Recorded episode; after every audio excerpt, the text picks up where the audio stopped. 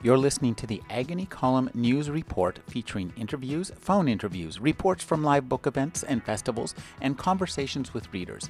You can find additional news, interviews, book reviews, and more five days a week at the Agony Column website at trashotron.com slash agony.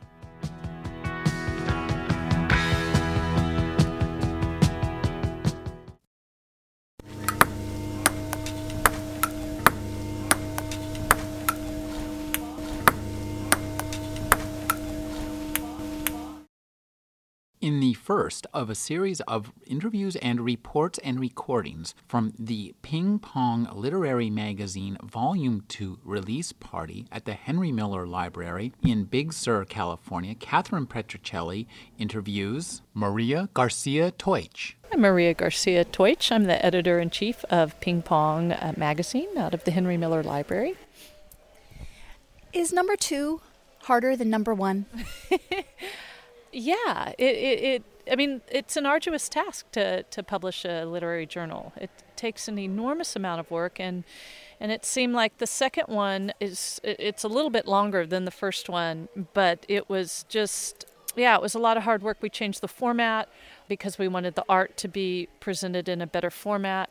So we made it an inch wider, and then that created a little bit of extra time. So yeah, mm, it was but fun stuff. Yeah. So tell me what you're proudest of in this in this issue.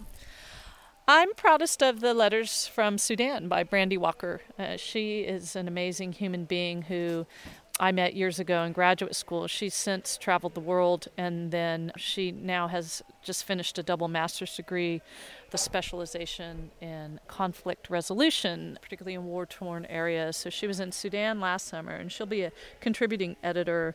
And next week, she's off to Panzi Hospital in the Congo, which was featured in The Greatest Silence, an HBO documentary, to work with Dr. Mukwege for women who have been horribly victimized by the civil wars that have been going on there for a number of years so it's the only hospital of its kind and it's helping women who have no other outlet and she's going there strictly as a volunteer mm-hmm.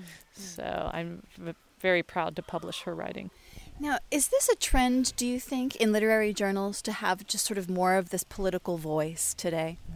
Well, I mean, for us, you know, because we're from the Henry Miller Library, we, we, we have kind of that as our gestalt. We have this political bent already because we are uh, advocates for free press. We're advocates for artists being able to express themselves freely. And also, people hear the name of Henry Miller. And so we also, it seems like people aren't afraid to submit work to us that they might otherwise feel would be censored in other journals. So I think you have a responsibility as a journal to to vo- give voice, especially to those who are silenced in our society, and for us, that's incredibly important. Tell me just a little bit about making art out of that. Because lots of folks can write about the issues of the day, mm-hmm. but t- maybe you can talk about these letters. Well, I mean, for me, the art comes in just you know the the uh, human conflict and the human predicament and overcoming it, and and how people do that with such grace and that to me becomes the thing that ties us one to each other. So it's the thing that makes me i'm not a great sculptor but i can look at a, a, beautiful piece of sculpture and it can speak to me. In the same way i think that suffering can you know beauty is truth and truth is beauty said keats. And so the truth is that women are being gang raped by ak-47s and um, it's not beautiful but it, not talking about it is is also complicity, and so it, that it is kind of this human spirit that that perseveres is beautiful, and it is the thing that makes people such as Brandy and Dr. Mukwege say, "Hey, well, you know, we need to be doing something here," and the greater world at large needs to be aware of that thing and and also participate in in creating change. Well, switching gears back home here to Big Sur, something that um, is not directly relevant, but is directly relevant to the journal, and that we haven't really touched on yet. But we're from where we're sitting, we can see the evidence of uh, the Basin Complex fire that uh, went through this forest and nearly took out this library, uh, along with a lot of other things, and, and folks that did lose their homes. I believe thirty some homes went. Can you talk about sort of your feelings for the library post fire? well, I mean, for me, you know, I live in Santa Cruz, and for me, I was very much uh, because the executive director here, Magnus Toren, and his wife, Mary Lou, are, are, some of my closest friends, and, and Keely and Eric, who also work here.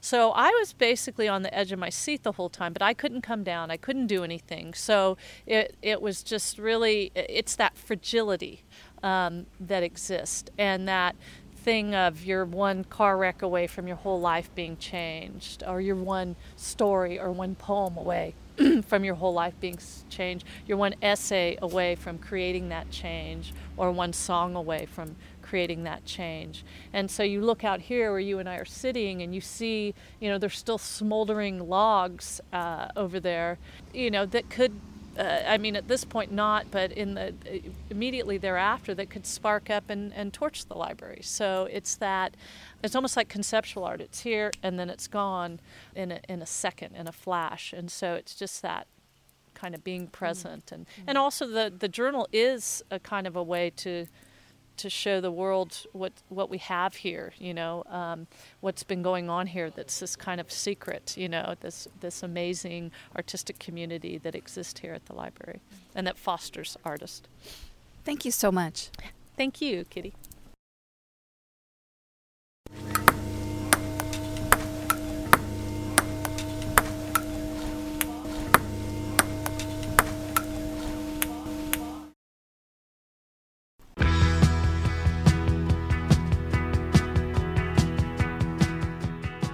You're listening to the Agony Column News Report featuring interviews, phone interviews, reports from live book events and festivals, and conversations with readers. You can find additional news, interviews, book reviews, and more five days a week at the Agony Column website at trashotron.com slash agony.